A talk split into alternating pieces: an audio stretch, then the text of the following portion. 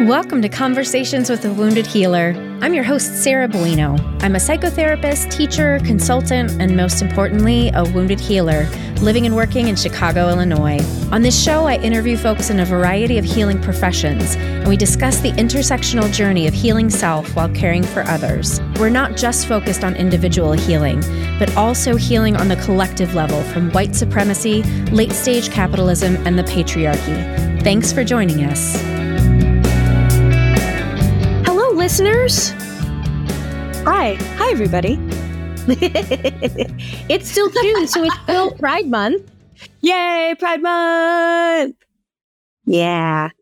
Do you do anything like different during Pride Month? I think about, you know, like all the corporations that all of a sudden have all their rainbow things and their support, but like I'm trying to think of other than like just actually being a good ally, what we mm. should be inviting people to do to like celebrate pride in an embodied way.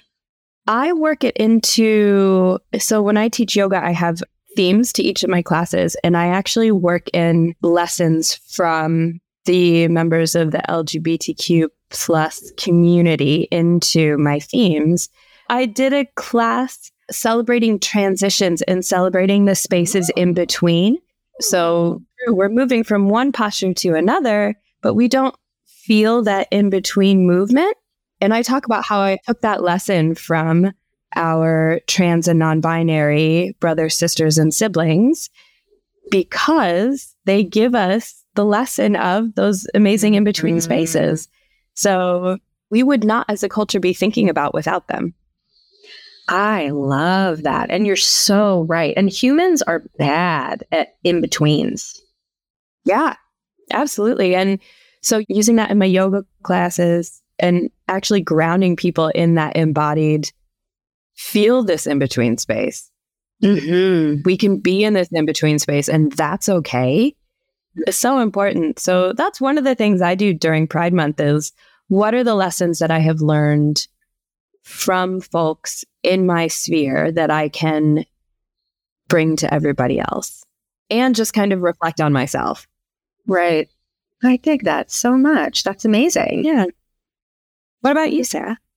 I love when I ask questions that I myself don't have an answer to. And then when the mm. question is turned on me, I'm like, I don't know. It'll be interesting this month because usually I told everyone the, the last episode I ha- I do rainbows in my hair for June, and this month I did not do rainbows. So I'm guessing I will not get the same reaction because when I do it during mm-hmm. Pride Month, literally people have run up to me to tell me how much they love my hair. And I'm guessing that part of that is like, thank you for being visible and oh, right. So that's why I'm specifically telling everybody that my hair is the bi pride flag. Like, hey, I'm representing, like, I'm showing it loud and proud because so many times people just assume because I'm married to a cis straight man, mm-hmm. you know, that I'm straight. And it's funny. I actually, one time on the podcast, a friend of mine was like, yeah, we're both straight women. And I was like, I'm bi. And she was like, oh my God, I'm so sorry. And it was like after the podcast is over, she's like, oh my God, you should take that out. And I'm like, no, actually, I think it's great. I wasn't mad or offended in any way. Yeah. Like, I understand that. And so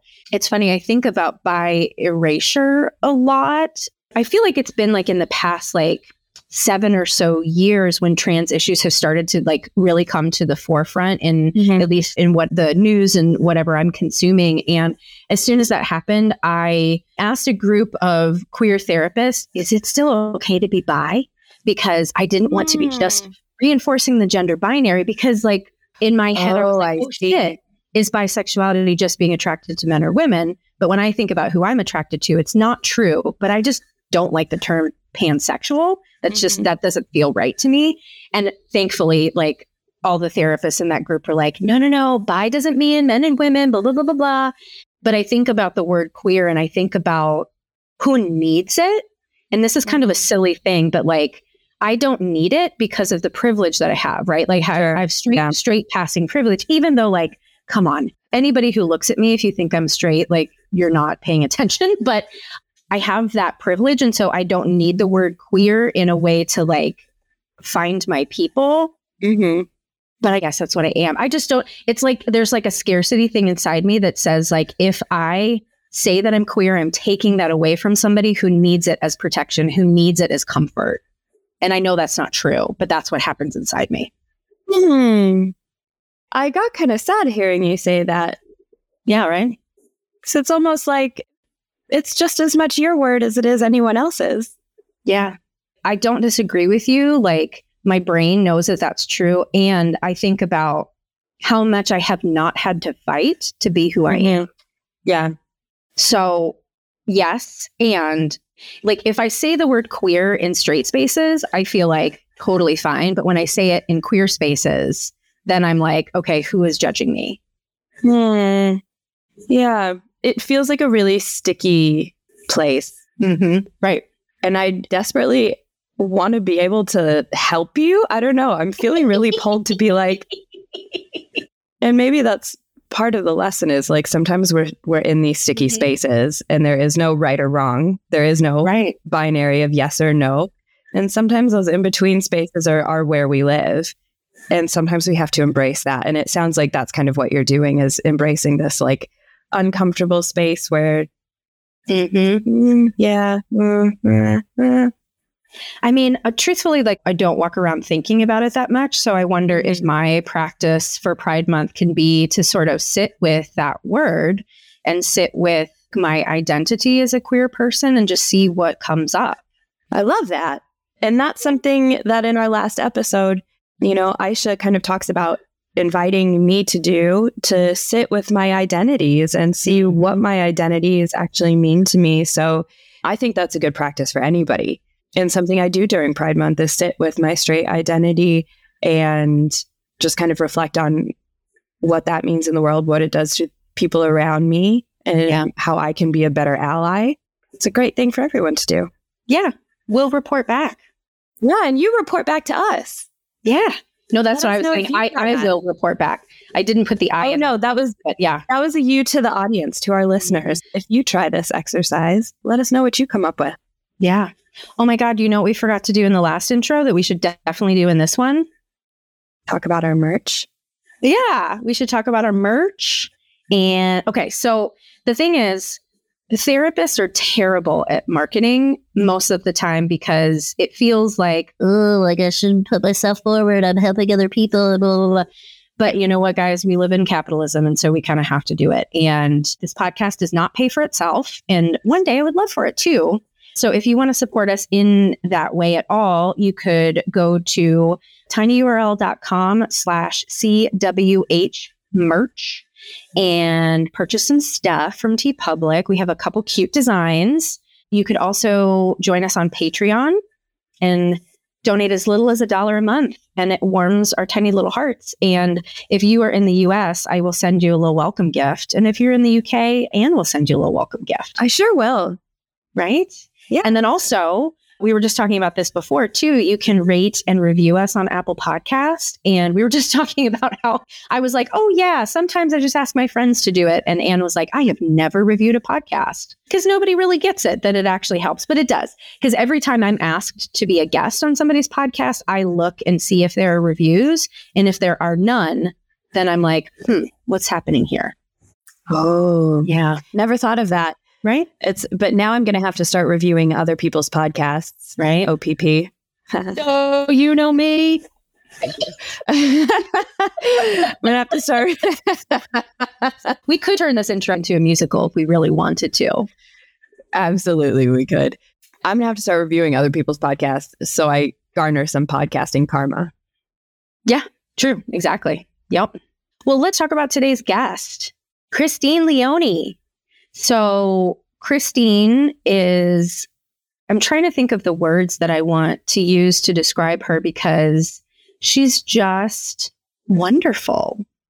I mean, mm. I don't know if I can think of another word. What I see, and she's going to be so embarrassed that I said this to everyone who's listening, but when I see her, I just want to like support her brilliance and like make sure that everybody gets a chance to hear what she has to say. Mm-hmm.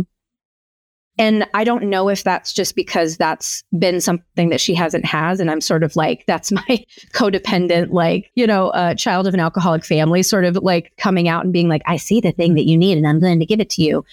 Or if it's just that she just has that I don't know, just that thing that because because when we I, and I think we talk about this in the episode when I asked her to be on the podcast, she's like, you know, I don't like have a social media following or anything, right? And I'm like, you know, I don't care, right? Like, you know that this podcast is not just publicity. I actually just want to have conversations with cool people.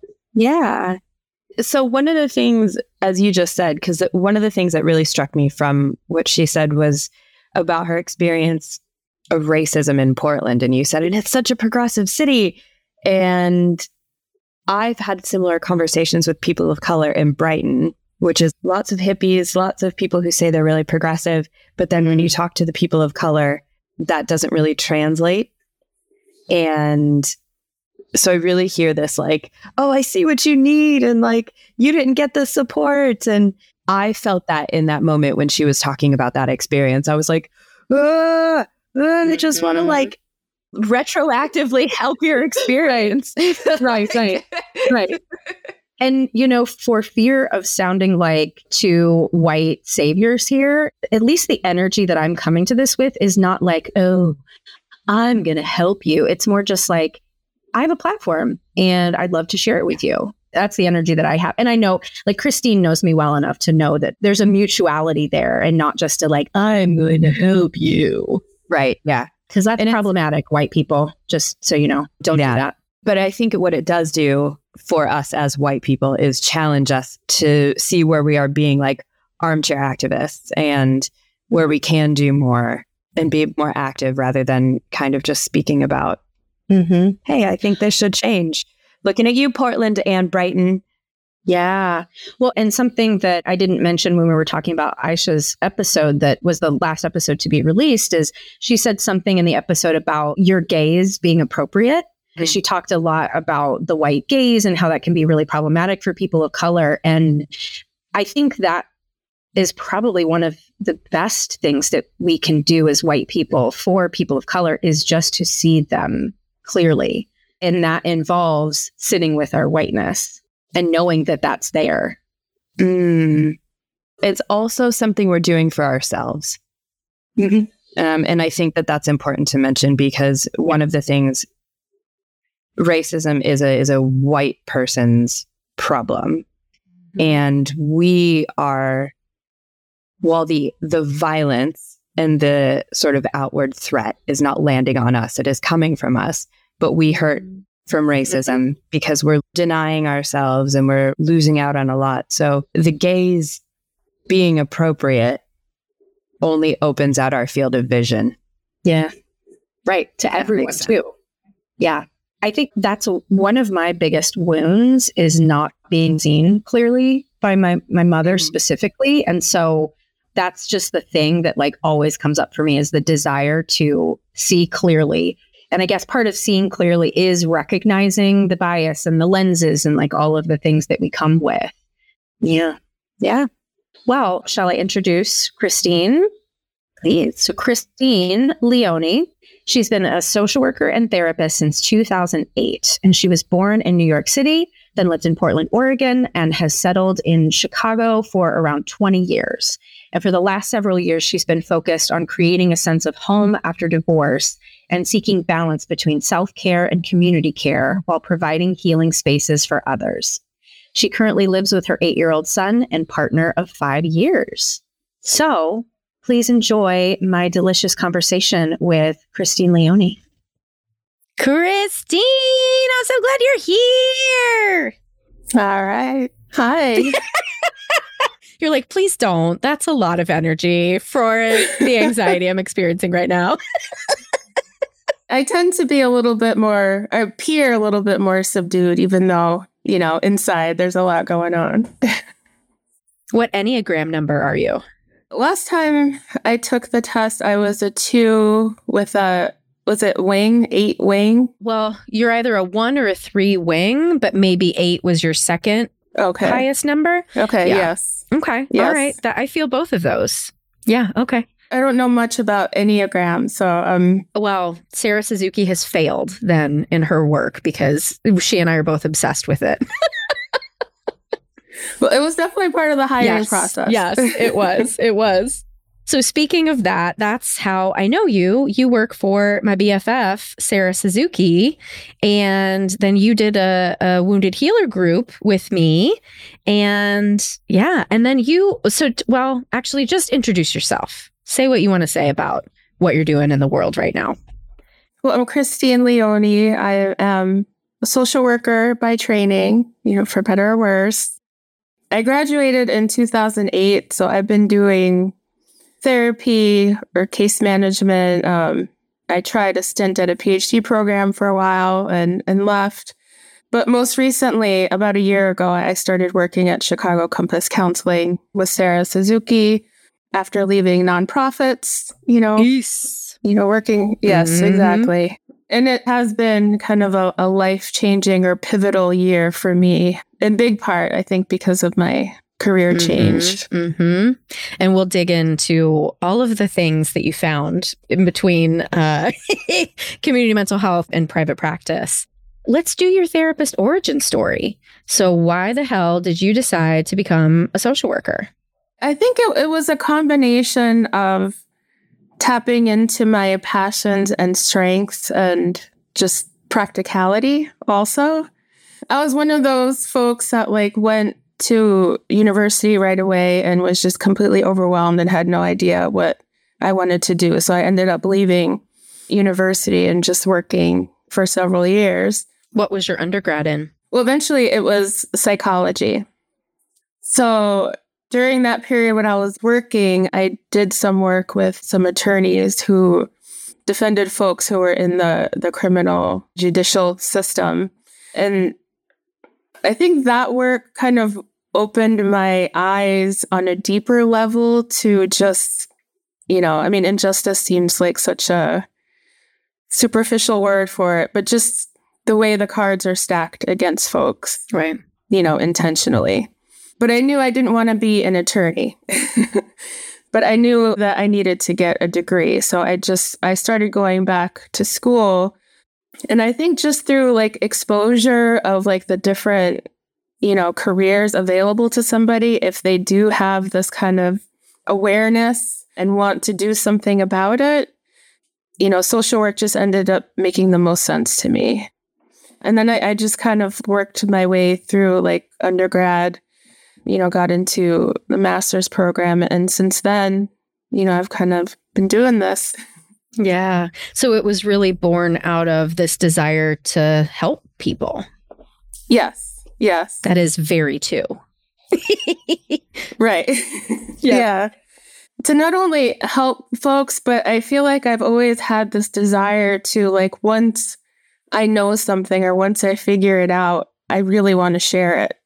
It just doesn't feel right keeping it to myself. Mm, hmm And I think I've always had this kind of inherent need to remind folks like, it's not you that's broken. A lot of this has to do with our environment. And I don't think, you know, necessarily I always articulate with that, mm-hmm. but that was kind of the sense that I always had and the, the message that I felt was important to convey to folks. Mm-hmm. Did you have either a therapist or a mentor, teacher, or somebody in your life that sort of helped you? Because I'm guessing that as a child, you were feeling the things, but not having language for it. Like, who supported your awakening to like what was really going on? I'm not sure that there was anyone there specifically. I just, I think from a very young age, I always had a sense that something was not right. And I think that may be in part because of just my cultural identity, like being halfway and half Latina. I felt like I had kind of a foot in different worlds and a window to different yeah. experiences. There were some things that awarded me lots of privilege, but I also had a window in what it's like not to have privilege. And that made me more sensitive, I think, to imbalance of privilege around me. And that just kind of came out, I think, a lot as confusion. Like, you know, I don't understand, like, you know, my friends are just as smart, just as capable, just as good, I guess, as I am, and why the discrepancy. I um, grew up until I was 13 in New York City. And then I, I made the move to Portland, Oregon, which is literally like black and white, just the differences. And, and suddenly I mm-hmm, was, mm-hmm. you know, I went from being, you know, ethnically ambiguous, I think, to really just sticking out more, just, you know, having darker features and a more curvaceous, you know, figure. I spent a lot of time just feeling like I didn't belong. And I wasn't 100% sure why. And I think, you know, some of that, you know, it was naturally internalized, like there's something wrong with me. But now that I look back on it, like I realize what it was structurally and, and why, you know, maybe I was perceived differently than others. And it's so, I mean, I'm a white person. so, of course, I never thought about it. But a friend of mine who was on the podcast before, Anjali Shaw Johnson, she's half white and half Indian, and her husband is Filipino. And so her children are, you know, definitely not white. And she told me about all the racism that she's experienced there. And I mean, it's so fucked, right? That Portland is this really super liberal place. And yet that's like racism is being acted out there just as harshly as it, probably if you were in a red state. Oh, yeah. Yeah, for sure. And I think there was a sense in actually my my mom we moved there because my mom got into law school there. Mm. So how old are you? At that time I was 13. And I remember my mom told me she, she was one of the few people of color in, in this program. And my mom told me that one of the first speeches that professors gave was that, you know, as a person of color, you need to be very careful if you leave Portland, if you leave the city limits, because we didn't know at that time, but I think it's like the headquarters of um, some skinhead groups and learned a lot more since then. But yeah, I mean, under the guise of liberalism, there's definite, just blatant racism. Yeah. But I've discovered also that that's kind of everywhere. Right. Well, I mean, do you feel comfortable talking about some of your experiences in community mental health? Because I know that was a really, that was so impactful. And you mean just like my overall experience, like in nonprofits and all of that? Yeah. Mm hmm. Mm hmm. And how racism impacted you there?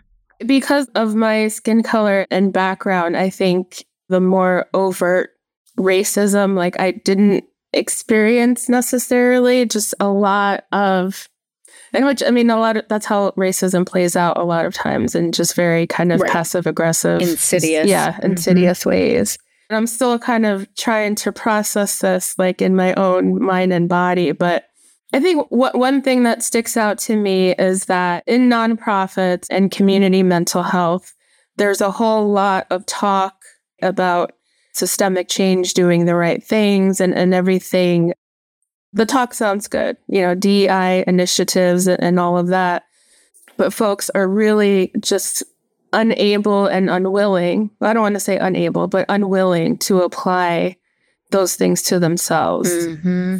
Just look down the list of, you know, the characteristics of white supremacy that is the hardest part about working in nonprofits. It's not the work. You know, I loved the work. I loved the folks that I worked with, a lot of my coworkers. It's the abuse, you know, of folks higher up who are perpetuating the same beliefs and systems that we're claiming to stand against. So, yeah, I think, I mean, I, I'm hearing a lot of my husband's experiences in where he's working. And I guess, so if I had to make up like what I think part of the biggest problem is, is I mean, I want to call it codependency just because that's the lens that I might look at it, but it's really saviorism, probably to put it in more of the terms around white supremacy. And for a social worker who is like, okay, I'm gonna save people, right? I'm going to help people. And if our real underlying motivation is to help people, we can do really fucked up things in order to have ourselves believe that we're helping someone mm-hmm. instead of actually looking at the person and seeing what they need right in front of us.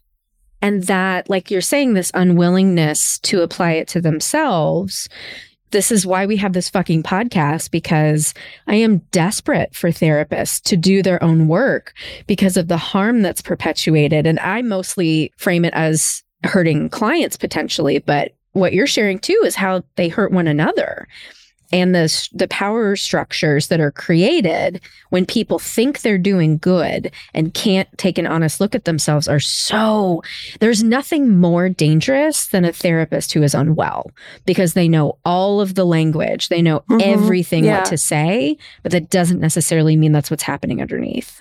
Unwell and not looking at it. Yeah. Right. Mhm mhm Thank you for that clarification because I am unwell a lot of the time. Yeah, me too. Me too. right, right. Yeah, unwell and unwilling to see it. Well, I know you've talked and we've talked a little bit about sort of your like unpacking power and how that's impacted you. And I'm, I'm just curious if you have anything you want to share around that, your exploration. Yeah. I mean, I was actually just talking about this just the, the whole concept of power and control.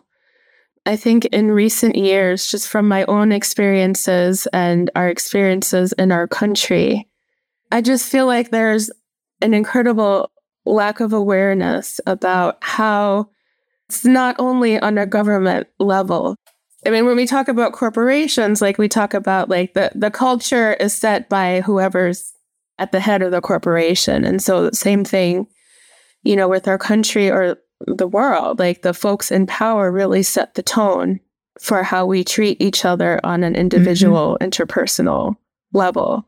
Unfortunately, I think a lot of the times people become aware of that is when they have had to survive situations where everything was completely out of their control, going through trauma either at the hands of the state or somebody you care about because all of that is about power and control. You know, in this past year, since I've had more time and space, you know, to think about things, I remember being confused as to like, why can't you see this? Why can't you see like the paternalism, the gaslighting? And who is you? I just imagine myself in conversation with anyone, whether we're talking about somebody's partner or whether we're talking about somebody's workplace or whether we're talking about the state, the prison system, education. This is all intentional. It's all about power and control. It's all about gaining the power, all about gaining control. Mm-hmm. And we can't get out of that cycle without getting out of that cycle. Right. And so I think that that's something that I've been thinking about a lot. Why am I or, or others so aware of this while others can be so safely removed from it. And I guess it's just having proximity to that experience, whether you're a Black human being in this country or whether you have been sexually assaulted or, you know, gone through some sort of relational trauma. Mm-hmm. But that's when you can't not see it. like there isn't the luxury to not see it. Right, right. I mean, I think you're right. I think it is proximity to whatever is considered standard in whatever category, right? Whether it's white uh, in race, whether it's male, cis male, you know, in terms of gender. And I mean, I remember very distinctly when even before my husband and I were married, and I can't remember we were planning to go somewhere and I had to take the train, and I had said to him, I can't get off at that stop when it's dark. And he was like, What? He literally had never thought about that before. And then when I was in grad school and was working as a waitress, coming home late at night with a bunch of cash, he was then like, okay, I'm going to give you mace, make sure. and I'm like, okay, like, right, all yeah, right, I've been a female for this long. So like, I know how to take care of myself. And then of course, like I get mace in my eye at some point because that's how mace always works. You get yourself you know, I, I've just been thinking about that a lot. Like, why do I sometimes feel like almost like what Chicken Little, like running around saying that the sky is falling and nobody else mm, is seeing it? The sky is falling. Yeah. You know, just some personal disclosure on my part. I, I, you know, I have been through situations where, you know, I came face to face with the effects of power and control. And so I, it doesn't take much for me to sniff it out. I can sniff it out a mile away. One of the things that you said struck me that the system is designed this way.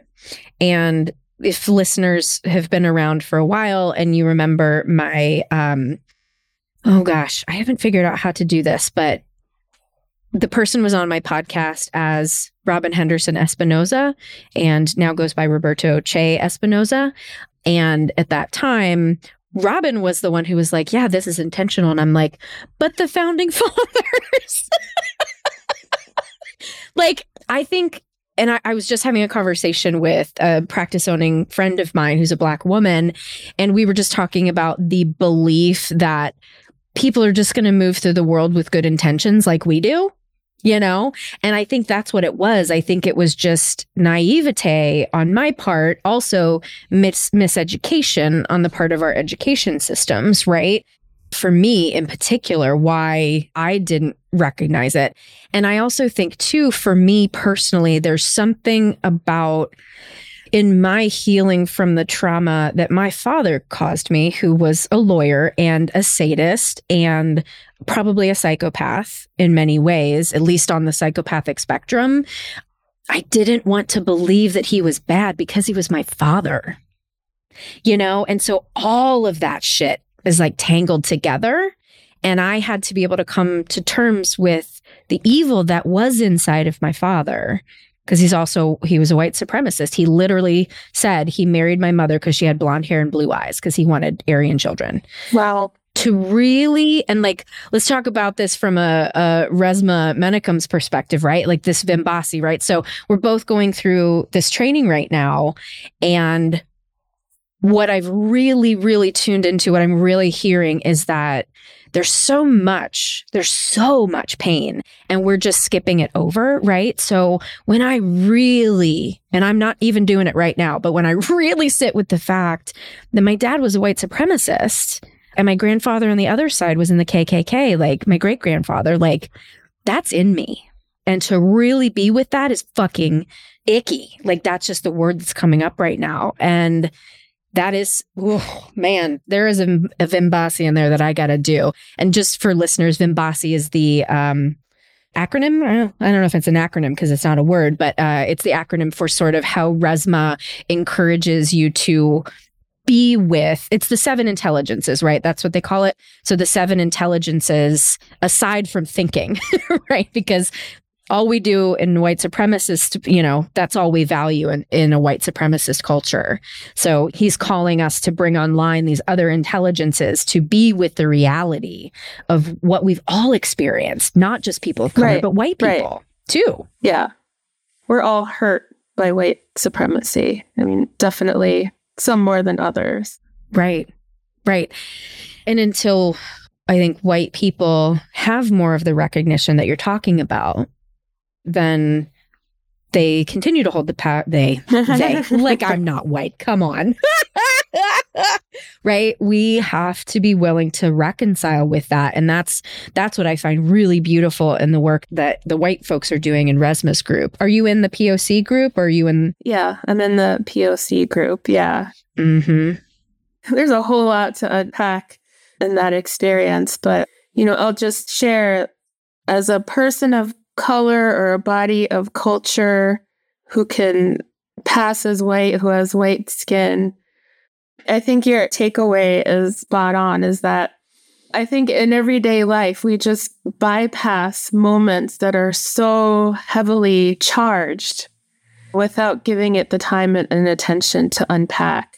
The relevance in bringing up like my ethnicity and color is just that there was a quote, you know, somewhere in the workshop where somebody said, you know, as as a person of color who is not black, you know, that we need to contend at some point with our own oppression, the weaponization of us by white folks, and our complicity, you know, with anti-blackness. Those are things that we I feel like in every day we just completely bypass and just miss these opportunities for deeper understanding of ourselves and as an in turn of each other. Right. In my view, is what it takes to make these kinds of changes. It's really just shaking the foundation and letting it fall apart. Yes. The tower card in tarot is coming to mind right now. Yeah, yeah. Mhm. Without destruction, there can be no creation. And I think about that all the time. Right. And I do have compassion for the fact that it's scary and painful, Mm-hmm. Mm-hmm. but I also feel like we have no choice. Right. Right. And are you into astrology at all? Yeah. So what I'm thinking about the Pluto return of the United States. Well, I'm not that deep into astrology, but it's fascinating for me. Yeah, yeah. So I guess the Pluto return is right. Like Pluto is the un- god of the underworld, and so everything is coming to the surface right now, and the choice is probably destruction of some sort, and the TBD whether it will be destroyed and something better will be created, or whether it will be destroyed and something worse will come in. And I guess, like, you know, taking the charts of other countries who are much older than we are, like, they can see the Pluto return as when big governmental shifts happen. And that's that's what's going on for the US for I don't know how many more years. I am not an astrologer. I just listen to a lot of it. And it's I find the historical relevance of it so fascinating. Yeah, that is fascinating. Yeah. Mm-hmm. Mm-hmm. Mm-hmm. I'll send you some podcasts, don't worry. Yeah, definitely. yeah. And I think, you know, what I'm also really appreciating about the work in this, I'm going to call it a class. It's not a class, but I am a fast moving person. I process quickly. Sarah Suzuki will tell you I'm the fast processor she's ever met, fastest processor. I multitask. I'm always doing something.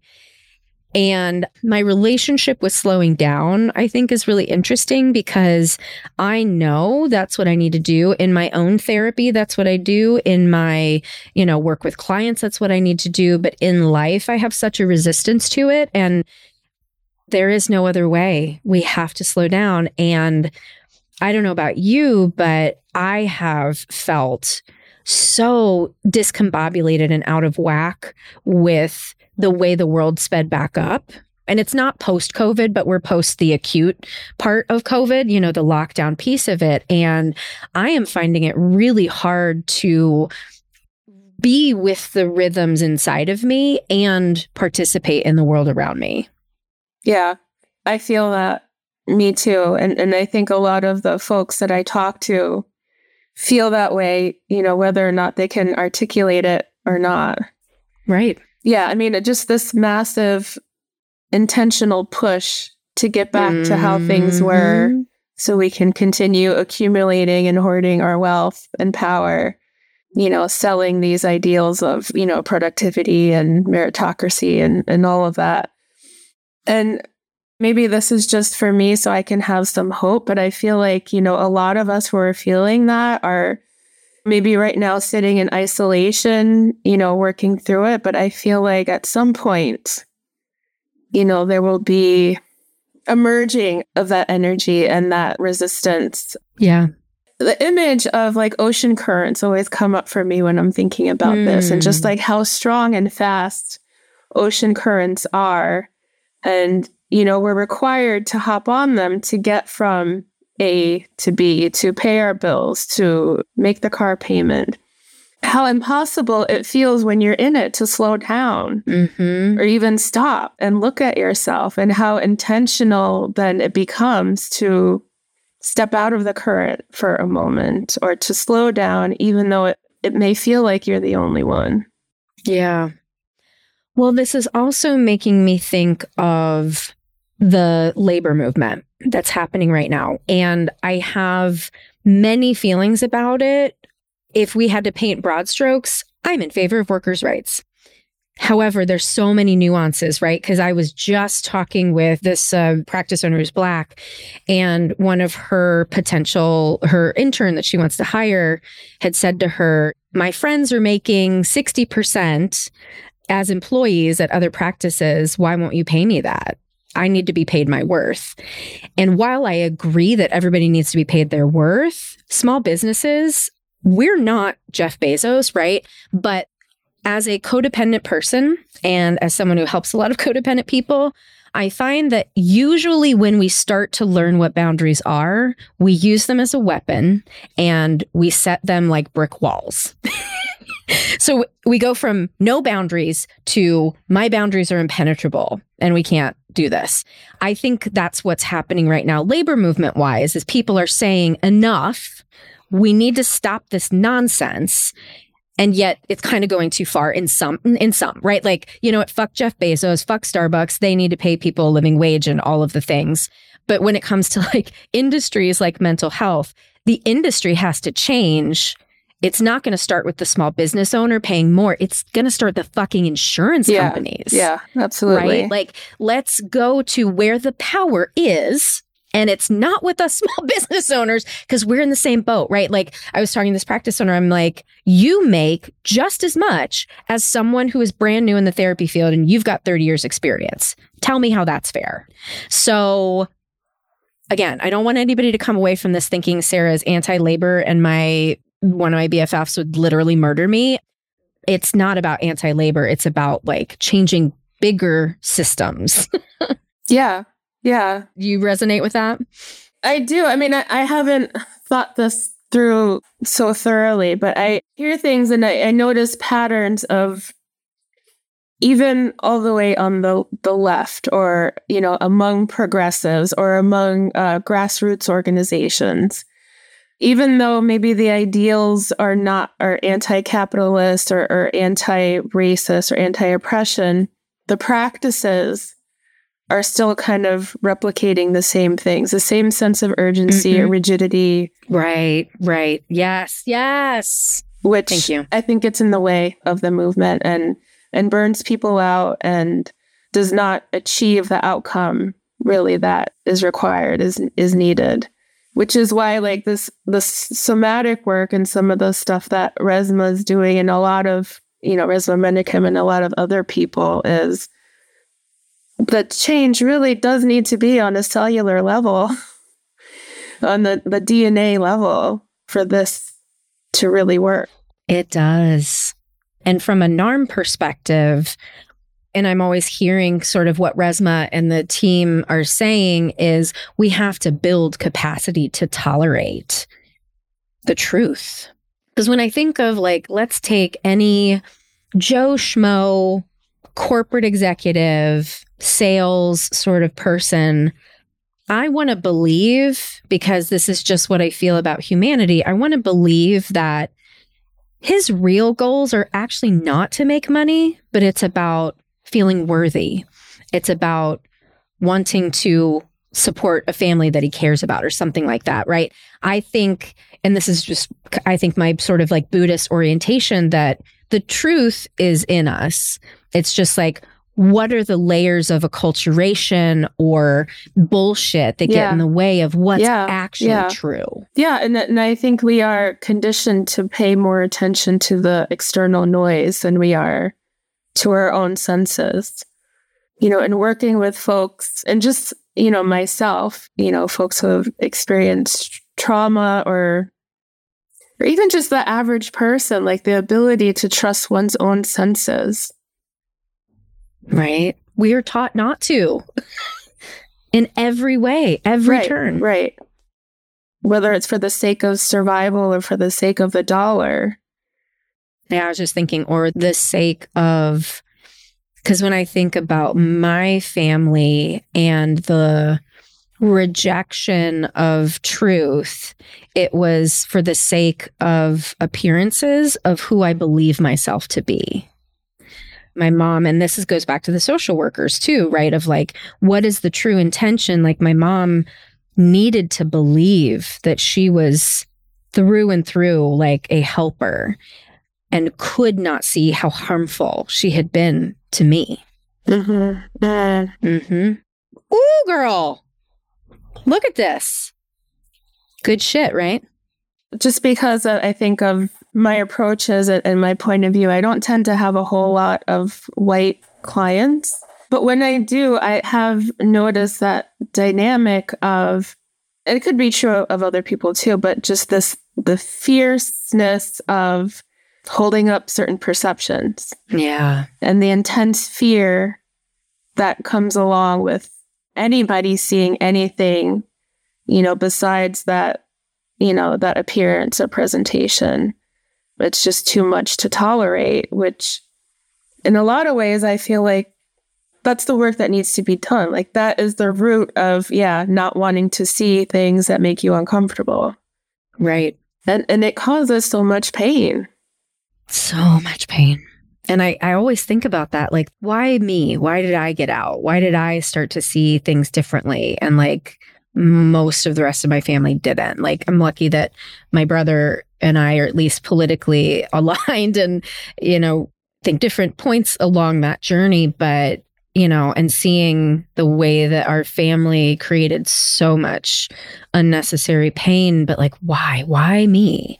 You know, why you and not somebody else in your family before you? And it's, it's usually the most vulnerable that pay, you know, the highest price. Mm-hmm. You know, I'm just thinking about, you know, children, mm-hmm. women, or non binary folks.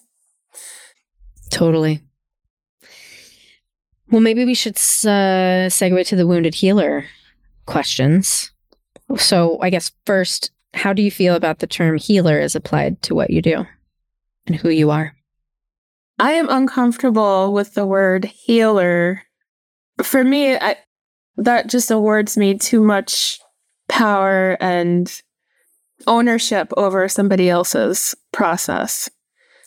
I think if, if I were to characterize what I do in any way, I think I'm a space holder for folks who may have never had the space to just be before. I feel like I am a companion in a lot of ways along somebody else's journey, a witness.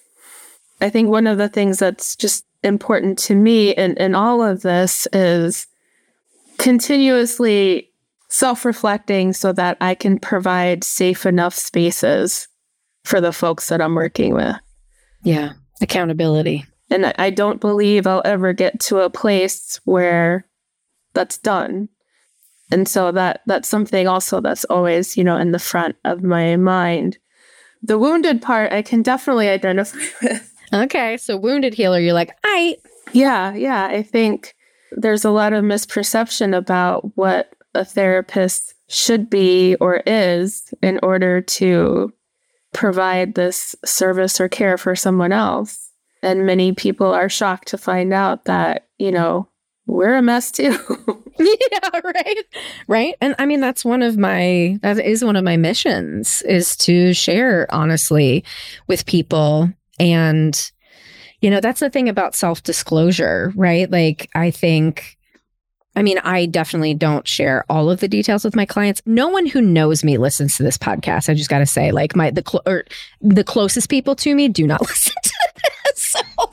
I'm never worried. Like, people are like, oh my God, are you worried your client's going to hear you? They don't fucking listen. They're tired of hearing my mouth once a week. They don't listen to this. But sharing with other either therapists or aspiring therapists, because that's something I've heard too. Like Margaret Rain, who was one of the OG listeners of the podcast, uh, and she now has her own podcast called un- "Is it?" Oh, I'm going to look it up because I want to say it correctly. Um, but she was somebody who reached out to me and said that she thought she was too fucked up to be a therapist. And, you know, after talking to her for five minutes, I was like, no, like you're you're fine. It's Unrefined Women podcast with her sister Agnes. So shout out to her. That's why I share my wounds because I want y'all to know it's okay. Right. Right. And to be honest, I could be wrong, but I, I think it makes me a better therapist. Oh, I think so. Yeah. You know, and I do my own work so I can stay, you know, regulated, you know, to an extent. Right. You know, when I'm I'm with folks, but my experience with my own trauma, there's something to be said with like knowing, like, yes, I know what that feels like. And I can tell you it gets better. Yes. Yeah. I agree. Totally. Yeah, I never thought of myself as having experienced trauma until I started training in trauma and learned more about, like, oh, that's yeah. Okay. Yeah, that was trauma and I I healed from that in some way. and to have, you know, I, I don't know if you know this, but the listeners do. I put myself into a trauma treatment program in 2020 because I was I was coming undone and I knew I was not able to help anyone. I wasn't even able to help myself too. And having that experience of, you know, working with a lot of addiction clients and putting myself through treatment and, you know, so and now I can say like I I won't recommend anything I haven't done myself because I've done it too. Right, right. Yeah. Although I think one of the challenging things about this profession is taking your own advice. I struggle with that sometimes. Yeah. Do you? Yeah. Yeah. I'll do big things, but the small things like be self compassionate. But I'll put myself in treatment. yeah. Right. Right. Right. Yeah. hmm I mean, I, I think that's changed, but for a long time, as long as I have been working with folks who have been through trauma, it, it took me years to realize that yes, I have been traumatized. And some of the things that I am experiencing is because of that. It's not my personality. Right. It's not who I am. Yeah. hmm And a lot of that came through from doing this work and being like, oh man, like I feel that same way. I do that same thing. hmm hmm Yeah, that's part of the gift, I think. I really think that being a therapist is a privilege and to be able Yeah. to hold that sacred space and allow ourselves to be changed by our clients. Like, God damn, that's beautiful. That is definitely true. I feel like we live in such an individualist culture where we're so isolated from each other. And I feel like a lot of us are walking around feeling like we're the only ones. Yeah. And I do feel like I have that privilege to witness other people's experiences and know that no, all of us feel this way at some point. We're not the only ones. Yeah. That brings me some comfort. Yes. Yeah. Absolutely. Yeah. Well, we're coming to the end of the hour. Do you want to advertise Chicago Compass Counseling? Sure. I can't say enough good things about Chicago Compass Counseling as an employee and just, you know, getting to know my coworkers and Sarah Suzuki there. Mm-hmm. And any place where I can work and feel regulated and, and appreciative, um, I definitely think that says a lot for their therapist too. So if if folks are looking for a therapist that thinks about liberation, anti-racism, and just seeing things from a from a different perspective, I think Chicago Compass, you know, is where it's at. Yep. And head heart therapy. yes, of course, of Oh, course. yeah, just us, uh, just us two. Yeah. Uh-huh. well, it's not me anymore. Today, literally today is the end of the business sale. I Oh, am no longer the owner as of right like an hour ago. wow. Yeah. that's bittersweet. Yeah, I feel I'm not. I'm not feeling. I was gonna say I feel Mhm. fine. I'm not right now. I'm just not feeling it. So Yeah, I'll slow yeah. down later and weep. It'll be Yeah. good. Yeah. Yeah. Well, anything you want to leave listeners with today? I think, if anything, something that I just like to share with everyone is that if you're feeling it, it it's probably true. There's there's something there. Yeah. Um, and I just encourage folks to just explore and unearth and self reflect and begin to learn how to trust your instincts again and your senses. Um, Yeah. I think we could all benefit from that. I think you're right. Well, Christine, you were nervous when we started. How are you feeling now that it's done? Still nervous, but I'm happy. I'm, I'm Oh, happy good. to have done this. Good. Me too. I'm not used to being on a podcast, but it was a it was a great first experience with you. So. Everything else will pale in comparison. Yeah. Well, thank you. I mean, I always appreciate. I, I know you said like, oh, I don't really have a social media presence. Like, I don't. I mean, sure, sometimes I'm like, oh, this is gonna get a lot of listens. It's really I choose people to be on the show because of their hearts, and that's what I saw in you and wanted to share your heart with everybody who listens to the podcast. Well, I appreciate it. I appreciate the opportunity to share my experience. Yeah, I got you. Thank you. I'm Sarah Buino. And I'm Anne Rennie. Thanks to our guest for an amazing conversation today. To find out more about today's guest, you can visit www.headheartbiztherapy.com slash podcast. You can find Sarah at, at Head Heart Biz Therapy on Facebook and Instagram. And you can find Anne at, at Spare Room Wellness or spareroomwellness.com. Thanks as always to Andrea Klunder and the Creative Imposter Studios for editing, to Liam O'Donnell for the album art, and to Ben Mueller for our theme music. Until next time, bye bye.